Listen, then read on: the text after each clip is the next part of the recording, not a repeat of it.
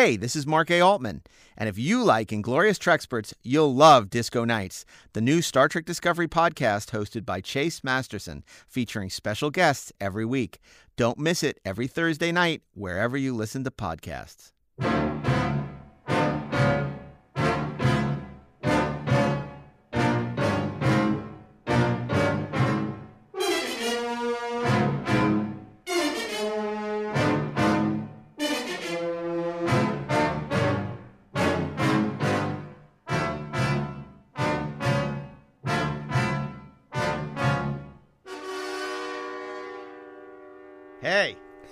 Mark A. Altman. And this is Daren Dochterman, and we are the Inglorious Glorious Treksperts. Welcome. Today, it's Have Phaser Will Travel. This is the one, well, I've been waiting for. Awesome. This- I've been waiting for it. well, nobody knows who you are yet. I haven't Oh, I'm introduced sorry. you. You're jumping the gun, which is, I guess is appropriate eternal for a, a show about how Gun Will Travel. I want to introduce you to our guest today, once back uh, returning uh, champ and uh, guest and still champion. Uh, Director Robert Meyer Burnett is with us. Greetings, but can I say that you've put this horrible dreadnought from Star Trek Into Darkness in front of me? Are are you, are you trying to send me a message, Spock? None that I'm conscious of. It's not even my birthday.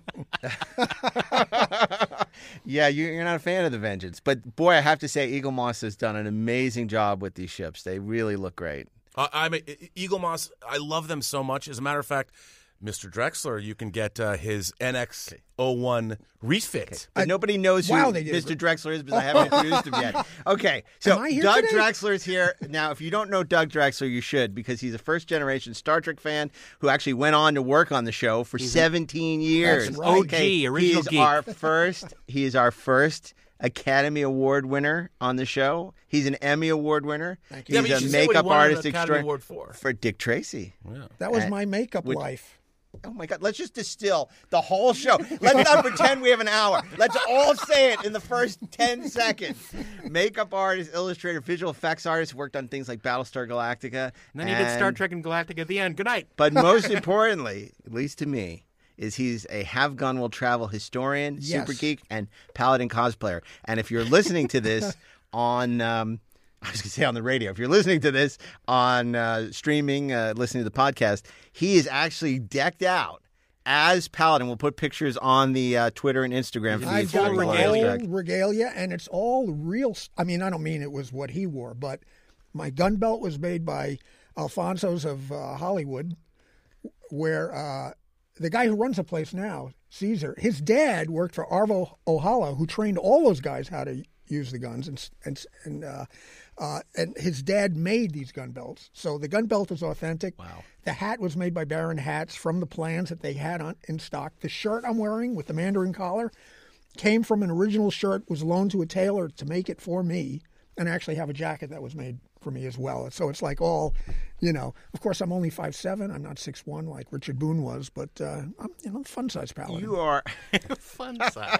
you are, are, Size are paladin. frame accurate, except in one respect. You don't have the mustache. I don't have the mustache. Well, Dorothy doesn't really like mustaches. Dorothy, I- your wife. Eh, My Dorothy, my wife. By I- the way, one of the coolest women in the state of Oh California, indeed America itself. she is unbelievable, and we've been together 30 years now. And I, and I am not kidding you that we have not once, not ever, had a single disagreeable word or an argument ever. Not she's ever, an ever, enabler. ever. She's an enabler. I mean, I've been to your house. We've shot in your house. Yes, and uh, that's you- right. You've got one of the great geek mansions.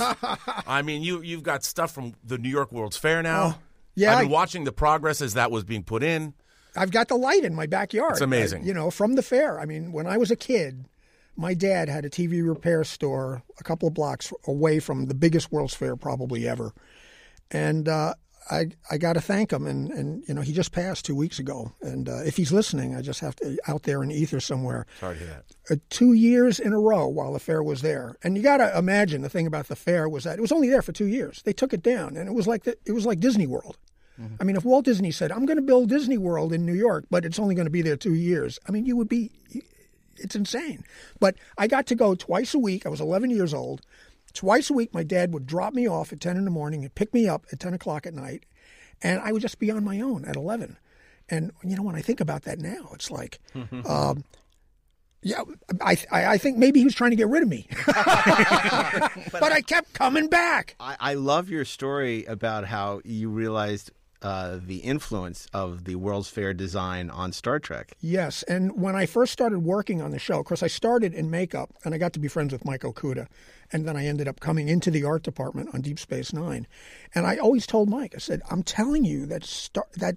The New York World's Fair is ground zero for the design ethic of Star Trek, and he would be like, "Yeah, yeah, yeah," you know.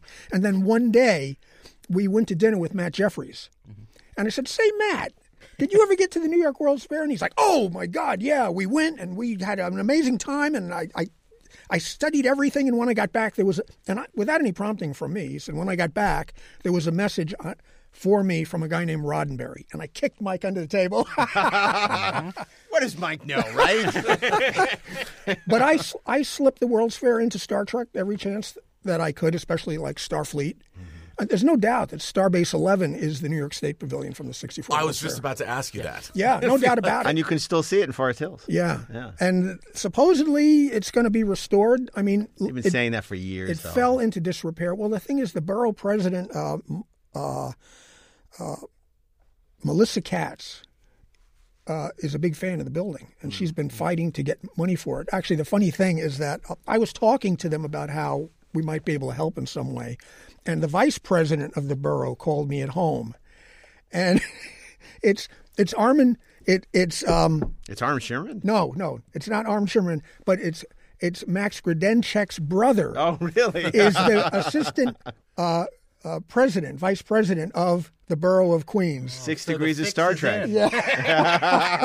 You know, he knows probably all the rules of acquisition, so he's going to drive a hard bargain. He claims to be the funnier of the two, which is kind of hard to believe. No, But I have Not the more neurotic. now, I want to ask you too. Uh, I've never been clear about this. The Federation Trading Post, which when I was growing up was this mythical place in New York City where you could get anything started. You could get patches and stickers and well, I mean, the thing about the Federation Trading Post is that at that point there was nothing. There was Nothing. literally nothing. Uh, you know, a few odd.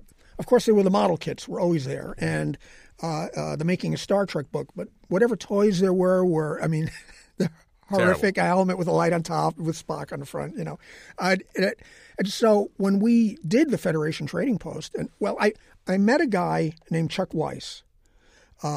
Actually, it's funny. I was working at, for a, a security uh, alarm company in New York called Holmes Protection.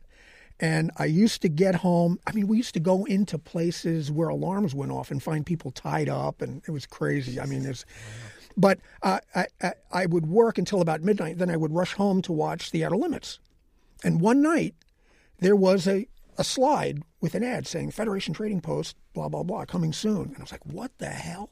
And I saw the address was nearby where I worked, and I went over there, and there was that big Spock in the window, you know, with the making the See, Vulcan Rob salute. from Washington, he didn't have the joy that we Oh, had, I- being a New Yorker, and then Yeah, Daren no. being from uh, uh, Well, Delaware. Wasn't the wasn't the store originally in Berkeley? Yes, Th- there was one in Chuck Berkeley Weiss was- first, right. Yes, and how they ended up getting a place. I mean, we're talking 53rd and 3rd in Manhattan. I Right, mean, that's some Midtown, really center prime Midtown. real estate. And I went over there and met Chuck was there. They were inside painting the place, and uh, we hit it off. Uh, of course, we would. I mean, there's that Star Trek, you know, shared childhood thing. The The, minute we met geeks, each other, yeah. it's totally true. And uh, he, he hired me like on the spot. and then Ron Barlow was, you know, came in, and it was Ron and I basically ran the place. We had a museum in there, and we made we made slide sets from our slide collections. I mean, I had huge slide collection. Alan Asherman, who wrote the Star Trek compendium, uh, was in like every day, bringing us props and uniforms. I mean, in the back we had a museum uh, that had original uniforms from the show, and I mean, it was really uh, ama- amazing. We had posters made, and the first couple of months, th- there was nobody coming, and the local merchants were laughing at us, and uh, we saved up our our nickels and dimes, and, Those we ran typewriter stores, where are they now? typewriter stores. Okay, I got to ask you a question if you had this, because no one has ever been able to confirm this. I was at the Smithsonian Institute in 1979. I went to the Air and Space Museum, and I bought a poster of the Franz Joseph Starbase One from the technical manual. It was a painting of, it, and it was elongated, so it wasn't flat. It was it was horizontal, not vertical. I mean, it was vertical, not horizontal, and it had a a, a, a destroyer, a single nacelle destroyer, f- flying up to it. I had that on my wall for years. Did you guys have it? Have you ever seen that poster? No. I've never seen that poster don't know where anywhere that came again from. ever. No, he's the blueprints of the USS Vengeance. No, because if, if it were, it would be better designed. It'd be on than his the desk. See, I figured the Federation Trading Post would have had that. I, I've always wanted They to had get that everything. poster again. we it never was had the that. best. We never had that. You know what Can't the find biggest selling thing of all was? The Spock Pops. It was a chocolate lollipop with Spock's face on it. We could not keep those things in stock. I, of course, that was followed by the model kits and the making of Star Trek and the tech manual. And one day I was sitting behind the counter, and this really big guy looked like a Viking came in, looking around, and picks up a copy of the making of Star Trek, and he comes up and gets right up and sits on the front counter and looks at me, and I'm like, "Who the hell is this?" And he puts his hand out and he says, "Stephen E. Whitfield." Mm-hmm. And I was like, wow. I mean, I couldn't believe it. Stephen E. Whitfield, Stephen Poe, the guy who wrote The Making of Star Trek. Um, and he signed my book for me, and Oh, it was just great. great to meet him. But then many years later, I'm sitting in the Deep Space Nine art department, and the phone rings, and the voice says, uh, uh, uh, are Mike or Denise Okuda there? And I'm like, no, they're not here right now, but can I take a message? They say, would you tell them that Stephen Poe called? And I said, wait a minute. Stephen E. Whitfield Poe? and he was like blown away. That you knew And- who he was. Yeah. so we got to be good, real good friends. And, and then he did the Voyager Yeah. book. So he was I around was a so lot. lucky to be there at that time, and I got to meet him and talk with What him. a- oh my God, Yeah, it was just so guy. great. Yeah. because it was just a connection with everything that Yeah. drew me to that spot. Yep. and it was magical. And then he, uh, and I'm not as familiar with the story as you guys. Wasn't it that he worked for AMT at the time, Yes, and that's, that's how he ended up doing the making of Star Trek book? What's what, what exactly is the story behind that? Well, I mean, as I understood it, um, he worked for AMT. Uh, I, I, th- I think it was as a uh, something to do with licensing. Yeah, he, he dealt with he dealt with getting licenses and and and dealing with the license right. And I think that part of the part of the re- they made the Galileo shuttle, the AMT Speed Shop, made the Galileo shuttle. I think gratis, basically. Right. In exchange. in exchange for the licensing rights to the model kits, which is like wow. And of course, the whole Galileo shuttlecraft thing is such an amazing.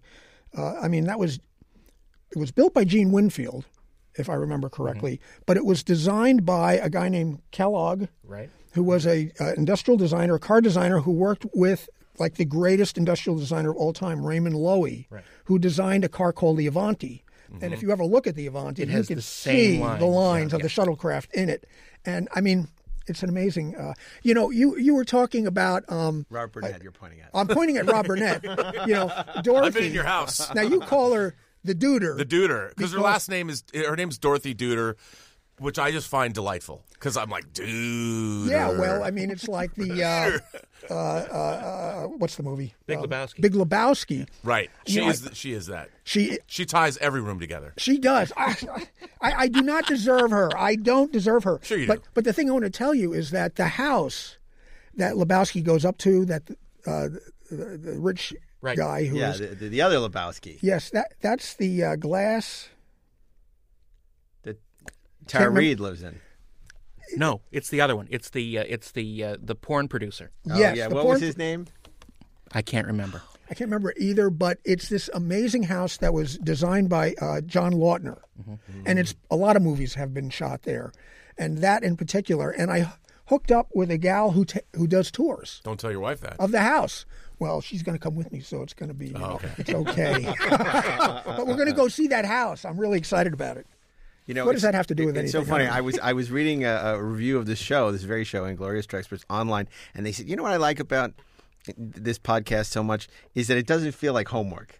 You know, and and, and, and and it's kind of funny because you know here we are. This episode uh, was going to be about um, "Have Gun Will Travel," And right? it still will be. and, It's and still we, and, we- Still will and, and, we, you know, for twenty minutes, you know, it's like you know, in school they teach you you have a thesis and then you back up your thesis. Well, we we've got nowhere near our thesis. This Nor- isn't school, folks. Oh, but my God, I love to talk about Have Gun Will Travel. Well, we should So we talk, should about, talk how about Gun it. will travel. You know, and people are probably saying, uh, "In this Star Trek podcast, why are you talking about you know inglorious uh, gun spurts?" Well, you know, the, uh, the the the thing is, I think we all believe in proselytizing for the show because of i the enormous influence, the enormous danger potential, no, the, the- the enormous influence that Have Gun Will Travel had on Star Trek. People don't realize they think, oh, there are only seventy nine episodes of Star Trek of the original Star Trek, um, and but really, if you watch Yes. Have Gun Will Travel, there are a lot more episodes of the original Star Trek. Yes. Well, I mean, there were. I Why think don't there you were first of all explain what the show is? Pe- For pretend there's people out there that have never heard of this show, and what is it? Tell us what it is. Well, it's a western, but it's not like any of the other westerns that were being done at the time. I mean, uh, Paladin was a guy who uh, was based in San Francisco. That's why Starfleet Command is there, by the way. Uh, who was is a gentleman gunfighter, and basically, people send out SOSs for help. They they, they get into fixes, and you can hire Paladin thousand dollars, which is a huge amount of money back then, and often he will give them their money back, or if he thinks that they're worthy, he'll do it. You know, he'll take he'll help them out Pro for bono. free. but uh, San Francisco is his his home base, and uh, uh, he goes around uh, being a good guy, helping people, getting them out of fixes, and some and uh, some of a lot, not some of them, but a lot of the stories are very Star Trek stories, and they are the kind of stories that they told on Star Trek. Uh, that, that it just wasn't simple action adventure stuff. It was uh, very introspective. I mean, Paladin was a bon vivant. He he he was an expert on wines. He went to the opera. If uh, he was the head of the San Francisco Stock Club. I mean, it, it, it, it, it was he was such an interesting character. And really, if you watch the show, you will see that Gene Roddenberry took Paladin and broke him, th- split him up three ways into Kirk, Spock, and McCoy. Paladin is is a combination of all three of those guys. Now you look who else worked on that show. Sam Peeples. I think that's where he met Sam, right? Um, Sam Rolfe created it with Herb Meadow, and the thing about Sam Rolfe is Sam Rolfe at the beginning of his career did that. He later went on and did The Man from Uncle, another which iconic was another show. huge influence on Star Trek. Yeah. But but yes, And uh, then, you know, one of the last things Sam Rolfe did before he passed away was an, A Man Alone. It was sort of a Western episode with Odo of Deep Space Nine. It was one of the last things he did. And basically, they gave him that because, you know, the people on Deep Space Nine, like Michael and Ira, and, and you know, they know their history. They respected their history. And they gave Sam an episode because it was Sam freaking know, that's so amazingly cool. Now he came up to the art department. I got to meet Sam, and we took him down on a promenade to show him that on, on there was an, like an we called it the ATM, that there were different logos for different you know uh, uh, types of specie money, and one of them was the man from Uncle Symbol, and it was there for all seven years of. Uh, but the thing was that uh, ba- back then I couldn't just go on the internet and do research on Sam Rolfe. I, I, I, I, at the time, I didn't realize how important he was. I mean, now you could go and you could check out everyone's credits and see everything that they've done. Uh, but uh, yeah, Sam Rolfe. Uh, you know, uh, have gun. Oh, Don Ingalls was who wrote for Star Trek. Was the script supervisor. Uh, wa- wa- was the story editor. oh, and Simon Heaven and Trouble. Wincelberg also wrote Yes. for.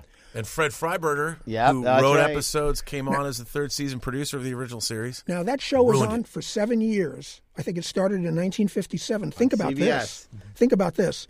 They didn't have 26 episode seasons. They had like 42 episode seasons. Imagine having to come up with 42 good scripts every year.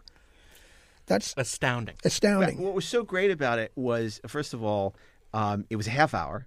You know, because they had less commercial time. It felt like a full meal. Yes. it felt Right. like a one-hour it felt drama like a one now. hour show. I mean, it's like imagine taking a typical one hour show that's on television and letting all the excess air out of it that it doesn't need.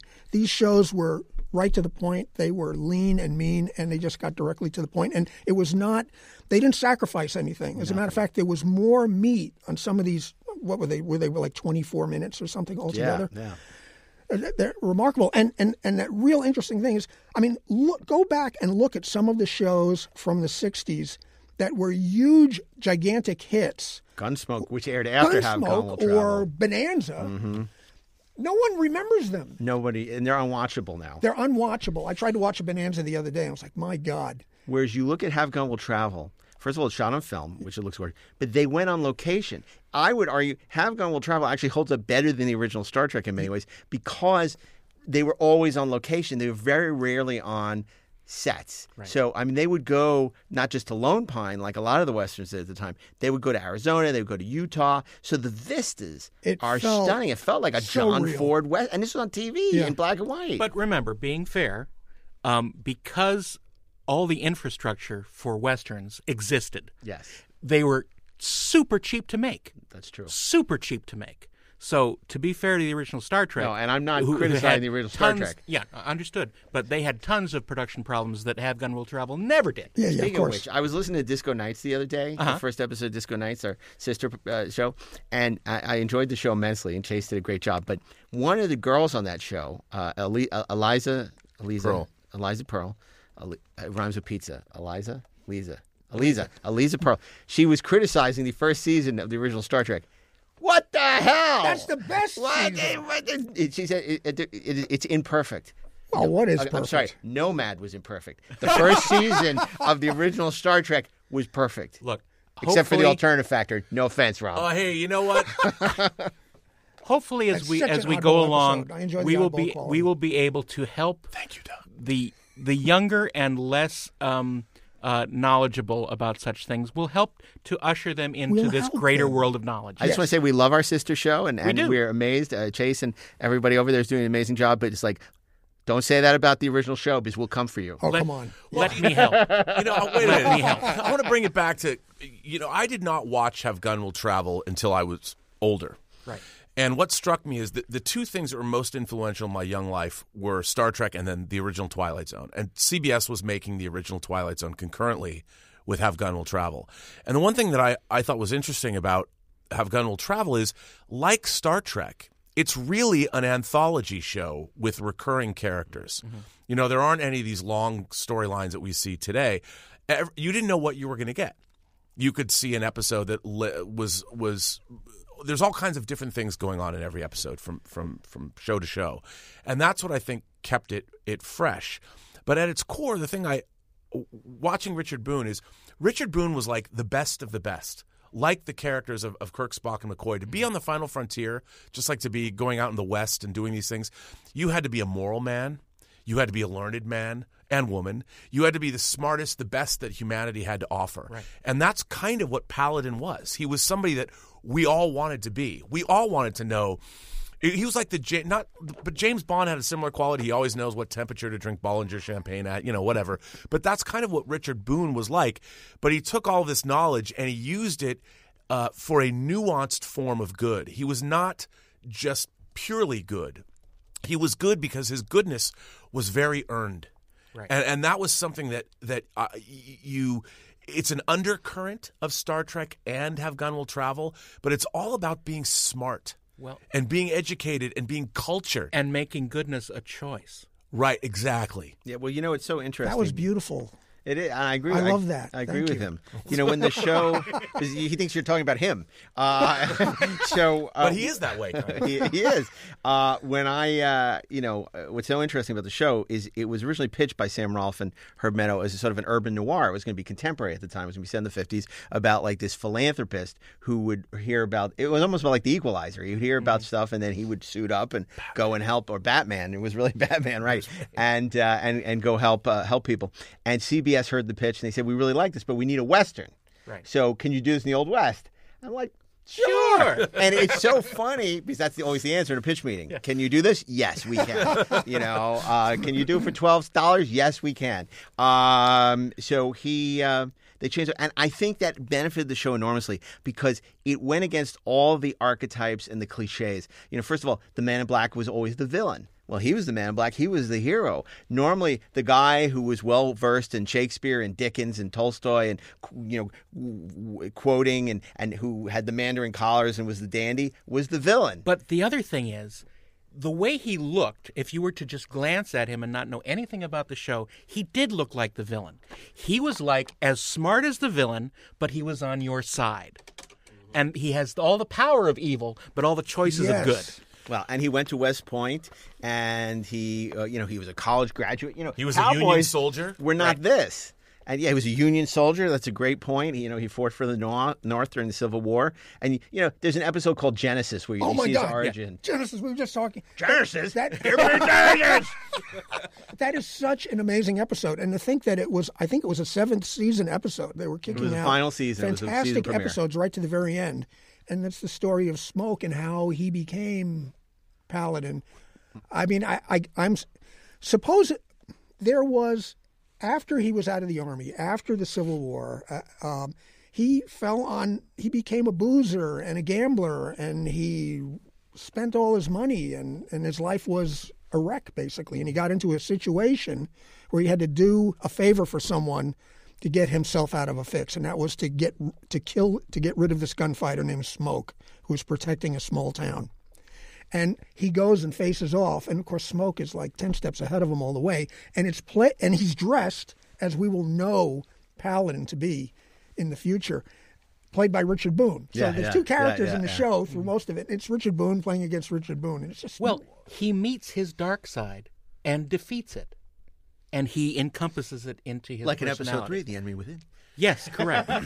But you know, another thing is that uh, even watch, I watched this third season episode. We were talking about it uh, earlier, uh, the chase, and when when Paladin meets this group of antagonists, the leader, the sheriff, could have been more of a mustache twirling villain, and they end up having this conversation, and, and there's mutual respect there, and the sheriff uh, immediately admires Paladin for the way he acts and the things that he says, and um, there's a there was a comment I don't remember the exact comment, but the sheriff's like, you know, both of us we might think differently, but I think there's more there's more there's more about us that are, is the same than different, and like I've always said about Star Trek, Star Trek the original series did never it never had villains, it had antagonists, but never truly mustache twirling villains. That was the great joy of that show. Well, Have Gun Will Travel was kind of that way too. There was there was sure there were villains, there were bad guys because it was the old west, but there was a lot more nuance going on in a, in a western than you would see in like Bonanza. Well, for instance, in a show where you might have gunfighter meeting gunfighter and they end up going out in the street and drawing on one another. this is an episode uh, I just watched. It was a Roddenberry episode. Um, I'm not sure what. We should say he wrote 25 episodes. More episodes than any other writer on Have Gun He Will wrote Travel. 24 episodes out of 24. 225 episodes that they had. He he wrote More more. episodes I than he wrote a Star Trek. Well, I mean, he he described himself in the making of Star Trek as the head writer on Have Gun Will Travel, and Sam Rolfe has said, well, there really was no such position as head writer on the show. But when you write 25 episodes of a show, and you're a leading writer, I don't think it's that much of a He's the stretch most to call prolific yourself that. writer on Have Gun Will Travel. In the first season, he wrote five episodes alone. So he really set. Uh, but but the episode that I watched last night had Paladin meeting a gunfighter. They're going to shoot it out, and they decide to have breakfast first. And the whole show is them sitting talking, and they have their gunfight at the end. But it's when you talk about the nuanced relationship that's going on between these two guys, you've never really seen anything like that before. It's Well, just you know, now we see things like in Michael Mann's Heat, when when when uh, Robert De Niro sits down with Al Pacino and they have this conversation, even though they're going after one another. I ain't gonna like it. If I'm coming for you, you know. yeah, that's the I kind of like show. We're two regular guys. that it was. You know. and it, and it really takes you by surprise. well, there's a word for this. It's called adult, yeah, yeah, yeah. and that's something that's Are they missing adulting on the show? Yes. Well, you know, you talked about Roddenberry's, you know, and, and, and clearly uh, so much of what he took away from Have Gun, because Have Gun was different than a lot of Westerns. A lot of Westerns were written by very conservative people. They're very, reflected a very conservative manifest destiny, American exceptionalism kind of view. You know, it was the traditional John Ford kind of uh, view, view. But, you know, Have Gun was different. Have Gun had respect for Native Americans. Yes. It extolled diversity. In a lot of cases, it had very strong roles for women. And it was very progressive. And I think these are all things that Gene took away Yeah, from Have absolutely. Gun Will Travel. There's an amazing episode called uh, "Hey Boy's Revenge." well, you should say who Hey Boy is. Well, Hey Boy uh, is an Asian Chinese who works at the Carlton Hotel, which is Paladin's headquarters, and uh, his name isn't Hey Boy, but he got people called him Hey Boy all the time. He adopted it as his name, and it's kind of derogatory, but not But he to took it and he owned it. Yes, Yeah. he took it and he owned it. And Paladin always respected that guy. And there was an episode where Hey Boy just disappeared. And it turned out that his uncle had been killed on a um, Uh, it was a, a gang working on the railroad, and Hey Boy went out to try to find out what happened to him, and ended up thrown in jail, and they're going to hang him. Paladin goes after him, and the two of them create a revolt among the Chinese workers, and it's just. It, that's one everybody should watch, and if I'm, I would like to recommend a couple of episodes. Yeah, please. to people who are listening. That'd be great because you know I, I'm not sure if it's available streaming, but you can purchase the complete series Yes. on Amazon, very Yeah. reasonably priced. Yeah. And Um, unfortunately, it is not available streaming anywhere that I could find. I think It it's was for a while, b- a YouTube, couple of years ago, It but- was on Netflix for a while. I don't think it is anymore. But CBS has a very nice box set. You know, there's not a lot of extra features, but it's it's it's it's not very expensive. You can isn't. order it on Amazon. It's and if entire anyone at. CBS All Access is listening, might be a good idea to put that on your service to get people to subscribe. Listen, and if you're listening, CBS and Paramount, it's all the same thing now. They should put together a Gene Roddenberry edition of Have Gun Will Travel and take three or four episodes and have people like us com- doing commentary on it. And perhaps maybe even Gene Roddenberry himself. Gene, oh, how appropriate to have you here with us I didn't even see you come in. episode. I, I snuck behind you, uh, Douglas. I love everything you did on that show. So, So do I. I love you. Well, I, I love everybody, especially uh, all the fans who keep things going while I'm away. What was it like to work on Have Gun Will Travel, Gene? Well, it was wonderful being the head writer for those many years. But I want to mention two episodes that are my favorite episodes. They're both Gene Roddenberry episodes and and and, and need to be watched. One is called The Great Mojave Chase.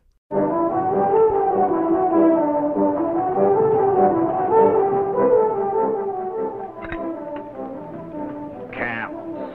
Yeah. I suppose you think it's funny. Oh, John, I think the Desert Camel Corps was a good idea. Well, maybe you never had to ride a camel. Yes, I did, as a matter of fact, years ago. It was a good idea and it should have worked. Trouble with you cavalry people, you tried to use camels like horses. Camel's a sand animal, you should have kept it on the desert.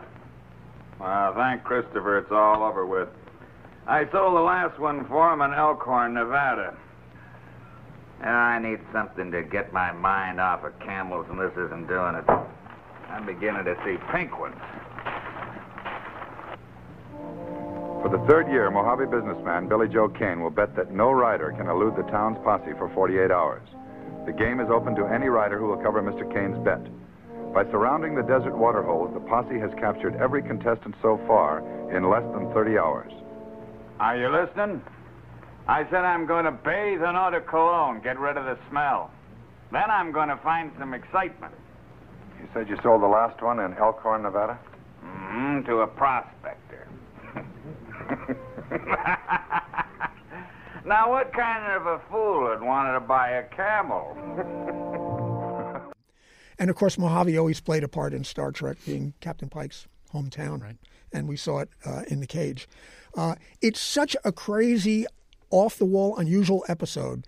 Uh, Paladin, sitting in a Carlton hotel, goes through the newspaper looking for people who might need his help. And while he's sitting there, there's an army colonel who's stinking drunk. And he's talking about how I just had to, you know, camels. I never want to see another camel again. The army brought camels in to try them out instead of horses. right. To see how they would behave in the would be- environment. behave. It didn't work. Now, this is true. Yeah. They actually did this. And so while he's going on and on about camels and these stinking animals, Paladin is reading about this town where the Great Mojave Chase takes place every year, and that this town has had its water its water has been cut off from up north, and he realizes that he could go there mm-hmm. and set things straight. And his friend says, "Who would ever want one of those stinking animals?" And he goes, "Well, you know, Jim, it could be your best friend." And the next scene is him buying the animal. He's buying a camel. He rides a camel into town. It's a hilarious sight. And um, basically enters the, the race racing on a camel with these big flat feet. There's no horse in the world that could stand up to a camel in the desert. I mean, they carry like five days worth of water on them. And of course, the people that they're that they're he's racing against, they have no idea. But it's an amazing episode. It could be a Star Trek episode. Sure. There's no doubt about it. Then there's another one called uh, uh, Maggie O'Bannion, and it's an episode. It's it's so Gene Roddenberry. he uh, he is uh, some highwaymen mug him on the road. They take his clothes, they take his gun, they take everything, and he's on foot. And he comes upon this ranch that's being run by this woman, Maggie O'Bannion. Well, she doesn't like him right away, but she just she gives him a job, and it turns out that the guys who mugged him work for her. Mm-hmm. Well, I won't go into the whole story, but basically, that he woos her like no one's ever been wooed before. Yeah, I mean, Shakespeare. But she thinks he's just some, you know, drunk, you know, layabout Yeah. kind of, you know, uh, just no going no. And then he starts to quote Oh, my God. literature. It's so amazing. And oh, it's so great. And, and the thing is that she's like trying not to like him, and now she he's reading like Byron and Shelley to And her. she starts cooking and you can her. see her. And he makes these gourmet yeah, meals. and you can see her melting. It's just the most wonderful episode. And at the end, of course, he's going to go on. And there's a scene at the end that's right out of Star Trek. You know, uh, I'll watch the stars. James. T. where he Kirk. goes riding off, and Yeah. she's there with her, her like maid or Yeah. housekeeper, Yes. and they watch him ride off, and Well, she's, she says, "I'll never find help like that again." She goes, "You're right. I'll never find Wait, help." wait like a second. Are you saying then that could we then say that Have Gun Will Travel is actually part of Star Trek canon? I think it is. And if that is true, couldn't they do an episode of Discovery where Captain Pike, because they brought Captain Don't Pike on, it. Captain Pike goes back in time and meets Paladin? well, you know, I was just gonna say there Go was ahead. a novel that came out we talked about called Ishmael in like Oh, I 90 or something where Spock in San Francisco in the past plays a game of chess with Paladin at the Carlton Hotel. Now, uh, about five years ago, there was an episode of Star Trek Continues called The Pilgrim of Eternity where I play Paladin on the holodeck. Kirk and Spock, the two worlds of Roddenberry, run into each other, and, And you just talk to Kirk? Yes, and that that uh, what I what I had suggested to Vic Mignogna, who was doing the shows, it never really happened, was that where Kirk might go to the holodeck and sit down with Paladin and talk strategy, because Paladin was a graduate of West Point. But I just thought it would. I, I would have loved to have seen that. Well, he'd already met Morgan Earp, so he. Yeah, By the way, I should say, I'd it was say your emergency is real. Oh. got to meet Michael Forest at your house at brunch, brunch at your house, and what a- it was after you guys had shot that episode, and he is still this strapping, Oh, my God. handsome, He's a rock. virile guy. Yes. one of the nicest incredible. men in the world. You know, Yeah. it was so. what a sweet so- guy. Well, the thing was that um, um, I had met Luna, and we really hit it off. And Luna's like one of our best pals. Uh, She's and awesome. There was an Outer Limits episode, one of my favorites, called "It Crawled Out of the Woodwork." It has Ed Asner and Mike Forest in Mm. it. It's one of my all-time favorites, and I was enthusing to her, and I said, "Would you would you come over some night and watch it with me?"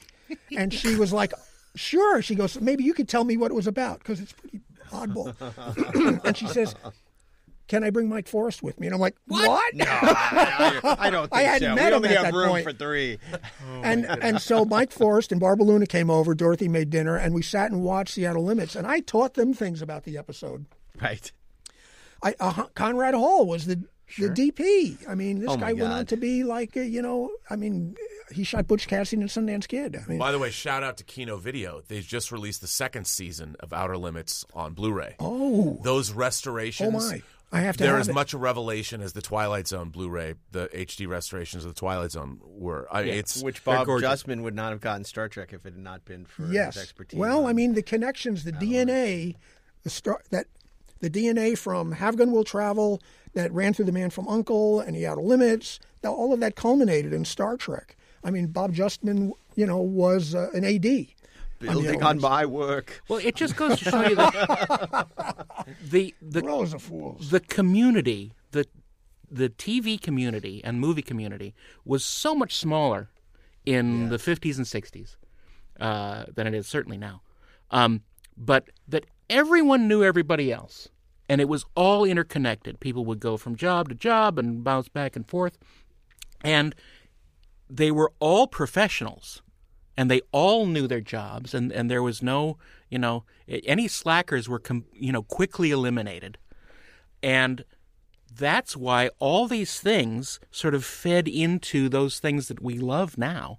Because all of them were on the path to do this stuff and they were all quite talented in doing it and very uh, smart people. They Well, were very- that's- yeah, it's of a really good point. I mean, a lot of them they weren't necessarily educated, but they were super smart because, and most a lot of these guys came from out of World War II. They were veterans. Um, they, they they had lived life, And we've when we say talked about people this live life, before. and now you know a lot of writers li- live television. You know, Exactly. We- We, talked about this before that a lot of the writers back then were uh, literate and had had experience in living their lives. And now there's a lot of writers who have basically just seen TV. Well, and those writers were also they were they wrote plays, they wrote short stories, they wrote They wrote novels. everything. They were not just writing television. And I want to, I want to, you know, wh- while we make this case, because I think a lot of the audience has never seen a Have Gun Will Travel, and they have to make a real effort to see it. So I'm trying to to close the pitch. And I would say, you know, some of the people that were on the show were Jack Lord, Charlie Bronson, Vincent Price was in an episode, James Coburn, George Kennedy, uh, Angie Dickinson, Petroni? uh, you know, June Lockhart. Uh, I mean, it's, Let me say that you can find D. some Kelly. episodes on YouTube. I do not support um, I agree. uh, piracy of any kind, uh, but if you if you want to get a taste of it, they can be found. And I will say about piracy in this case, being on YouTube, if it is not legally available and that's your last resort, then I guess Yeah. you have to do it. Now, if it were to be available, then I would say you should It- watch it through. It is re- available on DVD. proper Two hundred channels. bucks for for the entire run of the series, And it's a lot which of is- episodes, which 200. is It's a lot a of great deal for seven years. Um, but uh, yeah, Well, the beauty of. YouTube is that I understand what you're saying about piracy, but there are people who are going to go there and discover Have Gun Will Travel, they'll and then they will definitely once you get a taste of it and you see how unusual it was and how engaging it is, you will want the whole series. Well, and, and we mentioned this before too. You will see so many um, Star Trek chestnuts or or or um, Connections. connections, uh, or Easter eggs before there was a Star Trek. Robert April is a character, Right, yes, and Pike and, and Pike is is, a a character. And uh, you know, because what you realize, you don't realize it's like when you're writing that much television, you can't afford to come up with new concepts all the time. You're constantly recycling stuff that you did in the past, or maybe that you didn't sell, or whatever. So it, it was inevitable that Gene would look back on stuff he'd done in the past, you know, which he continued to do through his whole career, and um. So there's so many little nuggets of Star Trek in Have Gun, but most importantly, the philosophy of Star Trek is mm-hmm. in every frame of Have Gun Will Travel, and he's such a dynamic character, Richard Boone, and he was such a, a- an amazing guy. We haven't talked about that. I mean, you know, Sam Rolfe ended up leaving the show. He came back and wrote Genesis, but um, because he got in a fist fight with Richard Boone, you know, Surprise. yeah, you know, and basically he had he ended up leaving the show, and Frank Pierson took over, I think, uh, who later ran the Writers Guild. But Richard Boone was someone who cared deeply about the show. He ended up directing a ton of episodes. He was very engaged with the show and and you know he was a star who he just loved the show and it was a huge hit for many seasons um you know we because we're we're, we're younger it's the first time i can say that remember like the love boat and fantasy island on saturday nights but for a certain generation it was have gun will travel and gunsmoke was that saturday night There's a picture of me, my first grade class picture. I have a Have Gun Will Tie bolo on Oh. with the chess piece logo on it in the first grade. Yeah, Well, you know, if you've ever seen Rob Reiner's film Stand By Me, of course. the, the the kids, the four kids, as they're marching down the railroad tracks to find the body of Ray Brower, sing the theme song, the theme song. and one of them is Wesley Crusher. And one of them is Wesley Crusher. and of course, there was a radio show as well. There was a Have Yes, Gun Will it- Travel it- radio It wasn't voiced by uh, Richard by Boone. Richard Boone. no. Uh, But it was interesting about the radio show was in most cases the TV shows were adaptations of radio popular Right. radio shows. It was In this o- case, It was the opposite. Yeah. the radio yeah. the radio show came after the TV show, and it wasn't Richard Boone. He also had a name in the in the uh, no, you know the name, and, and it's funny. I just read about this. The, the name was in one of the novelizations, and it's not considered mm-hmm. canon. It was Clay Alexander. right right. Is his name? Although I've had people who on the card it says Wire Paladin, they thought Wire was his first name. Right. Oh, Fax, telex, paladin. oh my goodness. that is that is oh That's god very that is funny. so funny. You know those business cards. It's it's it's so cool, and you know it Dun, has that great Bernard dun. Herrmann Oh, score. that was the thing that it was CBS. Bernard Herrmann was basically in charge of the music library and recording music for shows. That music would turn up across. I mean, if you love the Twilight Zone and you watch Have Gun Will Travel, you're going to hear a lot of the same atmosphere and refrains. Yeah. And that gives Have Gun Will Travel this uh, atmosphere of mystery uh, and it, it's And the fantastical. and yes, the fan, it, it really does. There are some episodes that are borderline supernatural. Not a lot, but there are Oh times well, where Roddenberry wrote one, uh, the monster of something or other Yeah. ridge, which Yeah, was yeah. a fun episode. Well, like like most of these great shows, they skittered back and forth between genres occasionally, mm-hmm. and that the ideas were too big to be, you know, compressed into one. So the you know the most uh, you know that's what's so great about Star Trek because it's not it's not a science fiction show, it's an adventure show that goes all sorts of different directions. So it, it can't be it can't be you know conveniently put in a certain drawer.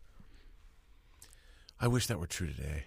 Well, it's funny because I mean, um, my, we were up for a, a, a procedural that was going to shoot in Canada, uh, Steve Krazier and I, to run the show, and you know, we, we pitched a whole bunch of really quirky things, and one of them we said we could really lean into, uh, you know, the First Nations uh, First Nations mythology of do an episode of Supernatural, sort of steeped in there's all these great lore, you know, the, the the Native Americans of Canada, and do something really cool Supernatural, and you know that would be it was just an example, and it's like, well, this is a procedural, and ultimately we didn't get the game. We said, oh, we, you guys are too, you're great, you're great writers and great showrunners, but like you're too genre. It was like two genre. It's like it was like so crazy. We just started with like the whole thing about a show is you should never know what you're tuning in for, and every episode should be, um, you know, something different. You know, and like not not be in a box, and everybody cor- wants everything in a box. The corporate mindset of modern media companies will not allow things to be out of their box.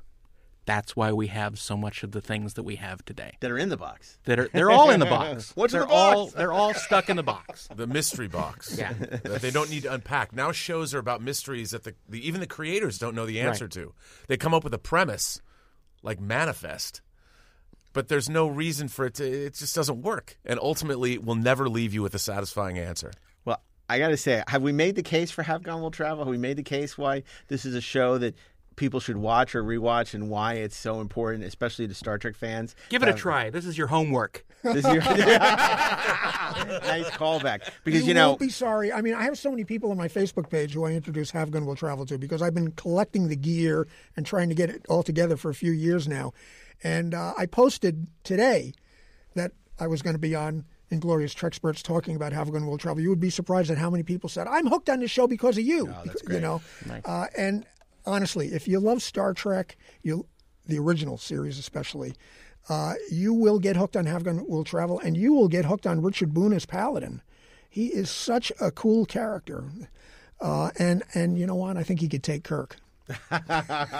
You know, I, I think there's well, also those are fighting words. there's, a, there's a larger point I think that to be made. When we were growing up as kids, we didn't make distinctions between whether something was in black and white or something was in color. Right. It just was what it was. The Twilight Zone was in black and white. Like I never thought to myself, like "Ah, I'm not going to watch this because it's old. That's just what it was. The Outer Limits, Twilight Zone, uh, Have Gun Will Travel, and a lot of our great older programs and media is really getting lost to history. Kids today, they don't there's so many choices and there's so much stuff out there and there's so much to keep up with that people are like, "No, I have to watch, you know, all 10 episodes of Homecoming. Why would I watch an old show from t- t- 60 years The ago?" The funny thing is, I was spared from that whole, uh, you know, black and white versus color because we didn't have a color TV until I was 10 years old. I watched the entire first season of the original series, Yeah. Star Trek in black and white. Yeah. it looked great in black and white. It looked It looked great. fanta- As a matter of fact, I recommend to anyone to when you watch the original series, especially first season. I don't know if I, I assume you could turn the color off on TVs today I if you want to. if you can. yeah, you can. Turn it off. Watch it in black and white. I, Watch The Empath in black and white. I, I oh, mean, that's interesting. The show's are beautiful in black. and Yeah. white. Yeah, I just think the kid, any, not kids today, but anybody who's interested in media or storytelling, Yes. i- if nothing else, Have Gun Will Travel will teach you how to tell an incredible story like The Twilight Zone Economically. in 25 minutes. extremely Yes. literate. And what Rob says, he made a really great point. He said, you know, because there's, there's not the water cooler anymore, but there are these buzzy shows, and there's so many that are constantly coming out that everyone's trying to keep up with what the hot show. Oh, well, this week it's Handmaid's Tale, and next week it's you know Homecoming, and you know ne- next week it's you know Amazing Miss, you know Mrs. Maisel, and they're all great shows. But there definitely isn't this desire for people, or you know, to go back and embrace old shows because there's constantly new product, and it's happening now in the sales market too. Nobody's looking to buy catalogs. Nobody's looking to buy old shows. They're only interested in stocking the cabinet with new. wh- Whatever's new, because if it's not new, it's not because they're good. Now, Waiter, Have Gun give suffer- me a new bottle Have Gun also sa- also right, exactly suffers under the you know the, the this um, uh, disdain that people have for black and white, which is absurd. You would think that having all of this stuff available is a bonus, but it really isn't. Uh, when when I was a kid, there were just three networks, Yep. and there wasn't that. I mean, we're talking the '60s, and sound came in. I mean, they, they had to fill a lot of airtime, and they used a lot of movies starting with the, in the late 20s, running up to almost you know the 1960s. So there was this finite pool of uh, classic films that were being run constantly. You could get your education. It, the spectrum, the band was so fine. Now there's just too much. You don't have a guide to, to to make sure that you watch stuff that There's no guide for putting you back together. well, no, and that was you know you you know part of our whole sister podcast, 430 movie, was an ode back to the 430 where you had a, a show on TV that would curate for you, and you had no choice to Yes. watch it Yeah. because there was nothing else. I remember now. I'm from New York area. You are Yes, right? I am from Brooklyn. Million Dollar Movie. But I'm much younger than you. I, w- I was born when uh, Deep Space Nine Emissary was on that day. When Oh I my was born. God. No. you couldn't have been. I saw Free Enterprise. Uh, Yeah, I, I, I was I was five when I made that movie. Wow, you really looked in your very mind. grown up. Yeah. I still am. That's some wish fulfillment But yeah, the, the million dollar movie on Channel Million 9. dollar movie. I mean, I could still remember the spiel. If you enjoyed King Kong, would like to see any part of King Kong again, or and they would show King Kong like Every Thanksgiving. four times a day, Yeah. All week long. Right. It was Million Dollar Movie. Well, yes, Thanksgiving you would get King Kong, Mighty Joe Young, of uh, Babes in Toyland. Oh yeah, yeah, You know. yeah, yeah, yeah, yeah. I mean, look when And we still remember this. Well- I mean, like we all remember, like when we were kids, like you know what the movies were, when they were shown, what channel they were on. Yeah. I mean, it's insane. Well, I mean, I remember as a kid, we didn't have video recorders. There were no DVDs or anything. The Wizard of Oz was on once a year. Yep. Yep, on cha- on NBC. and everyone Or watched. CBS. It was CBS. Everyone CBS. watched CBS, it. yeah. Gone Everyone with the Wind watched was it, and NBC. it was so exciting. Yeah. You know, and it's funny. I was watching Wolf of Wall Street the other day, and there's a scene where it's like uh, uh, Meathead, uh, Carl. Right, Reiner, Rob, Rob Reiner. Reiner, Rob yeah. Reiner is watching TV. If someone calls him in the middle of the Equalizer, it's like, God damn it, who's calling me? Because, and his wife's yelling, Maury, you're missing it. Well, you really missed it. Right. If you missed it, you missed it. You might it may never be on again. I mean, that's the way Star Trek was. If you missed an See episode, you next year. when you know, on I mean, yeah. I would go crazy. You, you know my story about how I I'm I'm waiting, I'm waiting, I'm waiting. It's a private little war, and that interference started coming Oh, over and ruining the picture and the sound, and I couldn't see or hear anything, and I went crazy. Why couldn't this have been the alternative factor? But I tried. I'm missing the best parts of Nancy Kovacs. oh, and she was beautiful. It, it was a it, it was a CB guy. A guy had a CB. he oh, was Jeez. transmitting. All of a sudden, you hear breaker, breaker. Oh, yeah, and the picture was, you know. Yeah. Oh and, my and God. I tracked this guy down. I went. I, am like Dressed as know, Paladin? Thirteen years old. No, I try. I went through You had the your whole crystal radio set and you're triangulating. Um, basically, I was looking for big antennas, and I knocked on the guy's door. Thirteen years old, and I did, gave him this whole speech. It was him. Because of time, Right, right. and I gave him this whole speech about how important Star Trek was to the future of mankind, and you know the whole Kirk spiel, and he never did it again.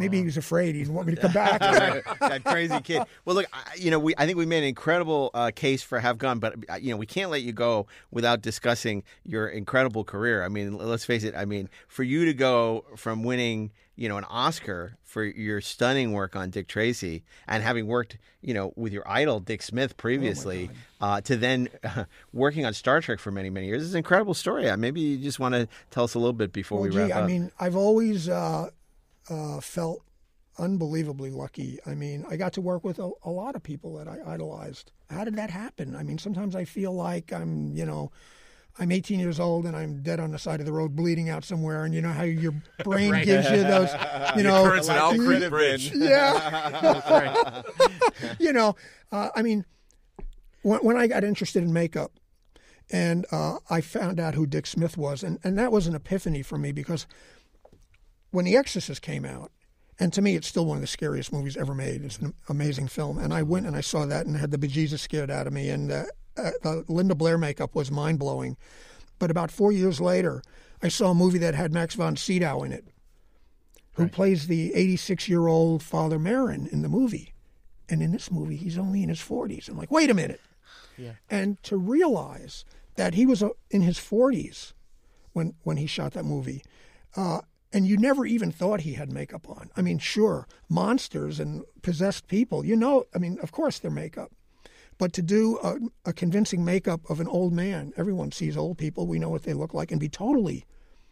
And that was a moment where I knew I, I wanted to do makeup, and I really started reading up, and I found out who Dick Smith was, mm-hmm. and I found out that he lived about 15 miles north of New York City in Larchmont. I mean, I figured he'd be in Hollywood, but a guy like him can, you know, would be able to work from anywhere, you know.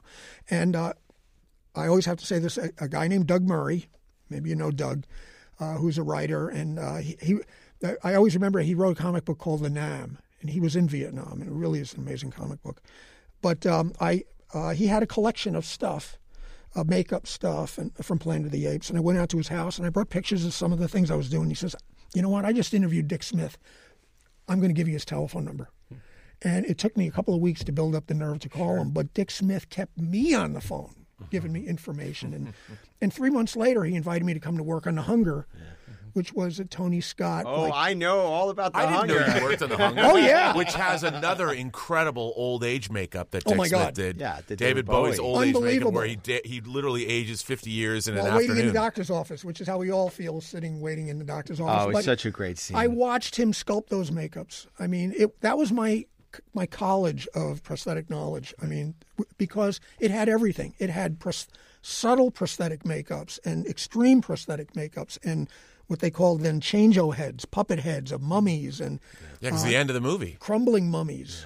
I, I mean, today, I mean today that stuff is pretty easy to have a crumbling mummy, but then you had to figure out how you were going to do it physically. And there was a lot of them. Yeah, it- I um, an amazing, amazing film. I, I talk at length about the hunger on our sister show on 4:30 movie when we did Vampire Week, and I, I tell the story, much to my chagrin, of how um, uh, basically I was in high school, and you know at the time film critics actually mattered, and my mother read a review, a rave review of The Hunger by Vincent Canby. And uh, she said, "Oh, we should go see this movie." They said it's very style. So my mother and I went to go see The Hunger, Oh, which is the greatest lesbian vampire movie of all time. Neither of us realizing. Now, you know, I know a lot of people think the vampire lovers, but I like The Hunger. Okay, so Daughters it was the most embarrassing, but I love, I love that movie. I lo- and particularly. You know all that early stuff. I mean, the whole Bauhaus montage in the the first ten minutes, the um, that beautiful scene in the doctor's office where he's waiting to see Susan Sarandon and and and starts to age. Uh, I mean, it's it's it's it's such a great, stylish. Uh, you know that It's so along with far ahead of Crimson Tide time. is probably my favorite um, Tony Scott movie. I just uh, I just love The Hunger. It's I, you know what? I got to. We got to wax rhapsodic about the hunger. I got to. so, so in in in the mid '80s, Catherine Deneuve had somebody convinced her to do a a perfume line, Deneuve, and so she was making a, a- an Catherine. American tour, and she was going to different Nordstrom stores. She came to Nordstrom, which is a, a Seattle-based uh, department store, but it's everywhere. She's appearing in Nordstrom. I'm like. Oh my God! I mean, she's a goddess. She's Umbrellas of Cherbourg. She's one of the great screen idols of. France. I mean, yeah, Belle de Jour, uh, unbelievable. She's one of the most beautiful women that's ever lived. So I wait in line with all these matrons that have like their the, the the the folder for for this new perfume, and I have my Japanese laser discs Oh, of so the funny. umbrellas of Cherbourg and the Hunger. Oh, my gosh. Uh, and I finally get up there, and I'm the only kid like. You know, I'm the only young person in line. I'm I'm about the only dude in line, and you could tell. I mean, she's French. She's putting on a very good face, and I walk up there, and I'm just beaming, and I'm thinking to myself, this woman is still. She was probably about close to 50 because she was already 40 when 42 when she did the hunger So I put down my umbrellas of Cherbourg not like- and I ask her to sign it. No, I, I know, but I mean, I, and she just looks up at me and she smiled, and it was one of the greatest smiles I've ever seen in my life, and and because she knows I know who who she is, and I respect her, and she signs this and she says, "This is one of my favorite Wow. movies I ever did," and then of course, then of course I put down the hunger laserdisc and she's just kind of like i want to think that she winked at me but she didn't you know but she also signed it she's just smiling and she was like i like you kid And, and on that day, you became a man. oh, it was better than my bar mitzvah Now, there's another movie that I worked on. I know you're a big fan of Manhunter, oh Yes. which I and that was an adventure. Let me tell you. I mean, were you I was, bummed out that they didn't use the the tattoo in the final release version it was of kind film of a surprise, and I think that he should have used it. Uh, but and and and the tattoo was done by uh, we brought a guy in named Keith Birdsong, who's a painter. He does who book covers and painted stuff. star trek novel yes, covers he painted Star Trek Now, and we're still friends to this day. Um, he uh, he had just gotten out of the military, and he used to do tattoos for his friends using water uh, markers, color markers. And uh, we brought him in because he could do these temporary markers that look really, you know, fantastic. Actually, the funny thing about that was one girl came in and he did a tattoo on her. And the other girls saw it and were like, I have to have a tattoo. And pretty soon, Keith was like doing tattoos on, they were lined up. They were lined up, and I kid you not, they were taking their clothes off, and he was doing tattoos all over their, you know, up their back, around their torso, and and uh, that was in the makeup department. And we would go down to stage. It was shot in North Carolina, and we had made a lot of enemies because of that. I mean, like a bottle cap would come whizzing out of the permanence on stage and go right by my ear. Wow! Because the guys were all pissed off. Their their all their girlfriends and stuff were taking their clothes off, and we didn't do it. It was Keith, you know. But uh, it, it was hilarious. Yeah, M- M- Manhunter was an amazing film, and. Uh, uh, Another yeah, great was- use of music. In-A-Gadda-Da-Vida in that. Yeah. Oh, that's so great, that last. Man, what a what an interesting character he was. Michael Mann? Yeah. yeah. I mean, um, uh, the last week of shooting was out in the bog where they built Dollarhyde's house. Uh, Mel Bourne was a production designer, and he was he said that was it. He was done with Man, with Michael Mann, never again. but the the place was sinking into the bog an inch a day, and um, he was really under the gun to finish that movie. And Dino De Laurentiis was threatening to pull the plug on the movie. And on the last, it was the last night of shooting. And don't ask me why, but Michael Mann, there's a scene where Dollarhyde is shooting from inside the house out. Michael Mann wanted to use real ammunition in a shotgun. Mm-hmm. And he thought it looked better. And I'm, it doesn't look better. I don't know why he would think that. I mean, it has no real, there's no real muzzle flash. You could barely see anything. Pellets passed through the wardrobe truck, and the effects guys quit that night. And I was uh, there with a, a, a guy I was working on a picture, Neal Martz. We were there together, and we're looking at each other, going, you know, they're going to come to us and ask us to finish the picture for all the bullet hits, try to you know make things trick tricks to do all the bullet hits. And at that very moment, the door opened up on the trailer, and we just laughed because we knew what was going to happen. And we were decided we didn't want to get involved, and literally every department head came and begged us to do it because if we don't get finished today, they're going to make us come back. Right. And so we actually had a blast making. We took eggs, painted them black, blew out the inside like Easter eggs. Sure. Filled them with blood. You could throw them, you know, to hit somebody with a, a blood hit. Uh, the cop who goes up to the front door who the, gets shot in the face by Dollar Dollarhyde. I took a, I got a wig from wardrobe, cut it up, doll, uh, Barbie. Uh, uh, uh, pinned it to the, to his head, attached a monofilament line to it, put jam and blood under it, and I said, "When you jerk your head back, I'm going to yank the string, and the back of your head's going to come off." I mean, that's how we did the movie. That's how we got it done, and it was just.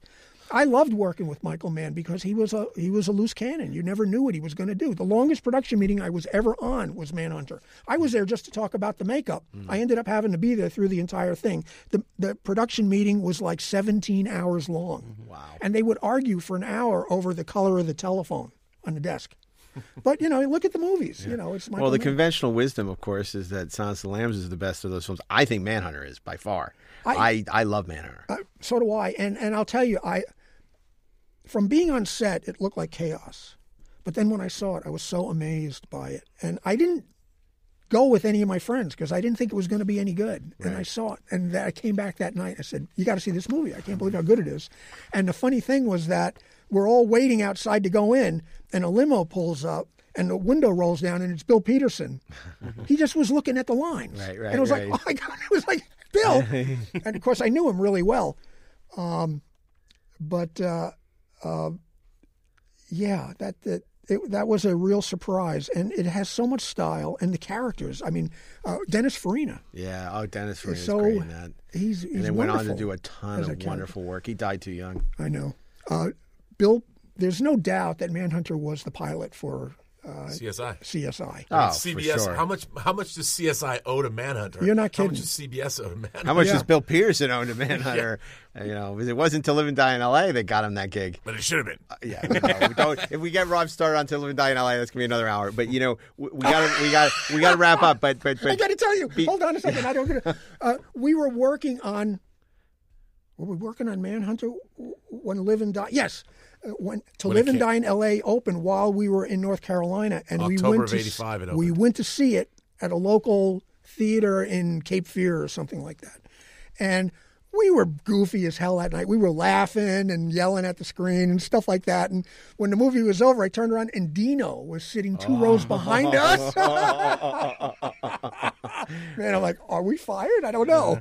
You know, that's the thing. They couldn't just, you know, we're not easy to replace if you're doing prosthetics. It's not like a hairstylist or something like that. So, Well, I got to ask you one thing before we wrap up, which is, of course, you have this wonderful story about how when you first started working on Star Trek, uh, how Gene Roddenberry called you over, and I, I there's so much to talk about. We'll have to have you back on the show to talk about your Oh, to. Star I Trek, could talk about um, uh, your times with Star Trek and Galactic, of course. But let, Oh, let's, um, but but if you can, we can end with that wonderful story of you meeting Gene at uh, on set after you won the Oscar. That's a terrific. well, I mean, it was when Dick Tracy ended, I'm going nuts because I know they're shooting second season TNG while we're doing Dick Tracy, pretty much, I think. Uh, they were about to start up on season three, it was my memory. And um, uh, I'm going nuts because that's really where I want to be. And I had made friends with Bob Justman at that point. And uh, as soon as Dick Tracy finished, I went over to Paramount and I begged, I begged Mike Westmore to let me come work on Star Trek. Please, please, please, can I come work on Star Trek? Please, please, please. And he thought I was crazy. I bet you said it just like that. I to him. did, I did, I did, I did. Just like Spike Lee, please, please. I, I, I was so, I'm like Mike. He says you're doing big pictures and stuff. I'm going to know, man. This this is where I want to be. This is where I need to be. Star Trek. This is it. And so he brought me on, and so and for the next three years, until I went over to the art department, I worked for Mike Westmore on Star Trek and had just the greatest time. And that cast was so much fun. But when I first got there, you know, when you're on a show for a long time, it becomes a big family. But at that point, most people didn't know who I was yet. And uh, I was standing at the craft service table, and the first AD comes over and says, uh, "You're Doug, Doug, Doug Drexler," and I'm like, "Yeah." She says, uh, "Mr. Roddenberry would like to speak to you," and I'm like, and I literally said to her, "I go, what? Am I fired?" And she led me onto the Enterprise D bridge, and Gene was sitting at the back of the bridge in a tall director's chair.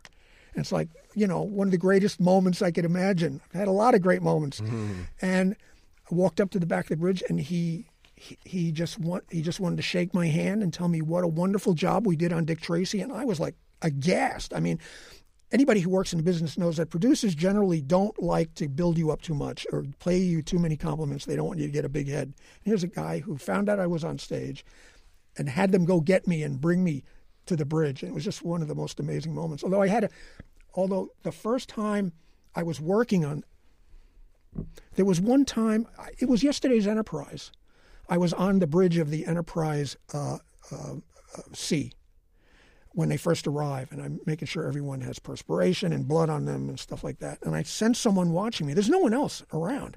I, and I and I look over my shoulder, and Roddenberry's sitting there in a tall director's chair watching me work. I'm like, you know, I, I didn't want to compliment you, Doug. I just wanted to let you know that I had my eye on you all the time. so you better Great watch Bird it. was watching. well, I got to say, Doug, it was great having you. Rob, it was always a pleasure having you here.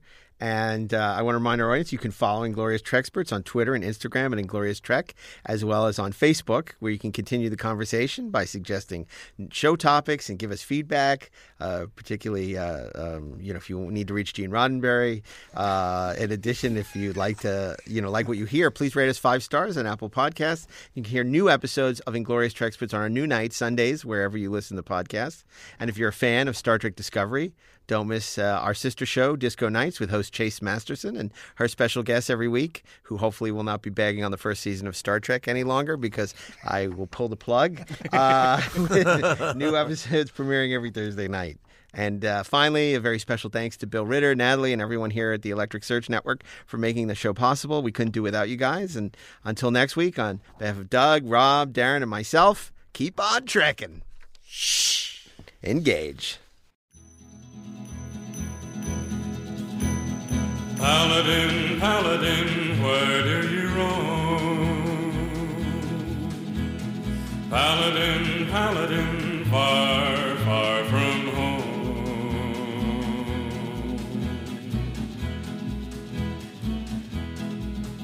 Have gun, will travel, reach the card of a man. A knight without armor in a savage land. His fast gun for hire heeds the calling wind. A soldier of fortune is the man called Paladin. Paladin, Paladin, where do you roam? Paladin, Paladin, far, far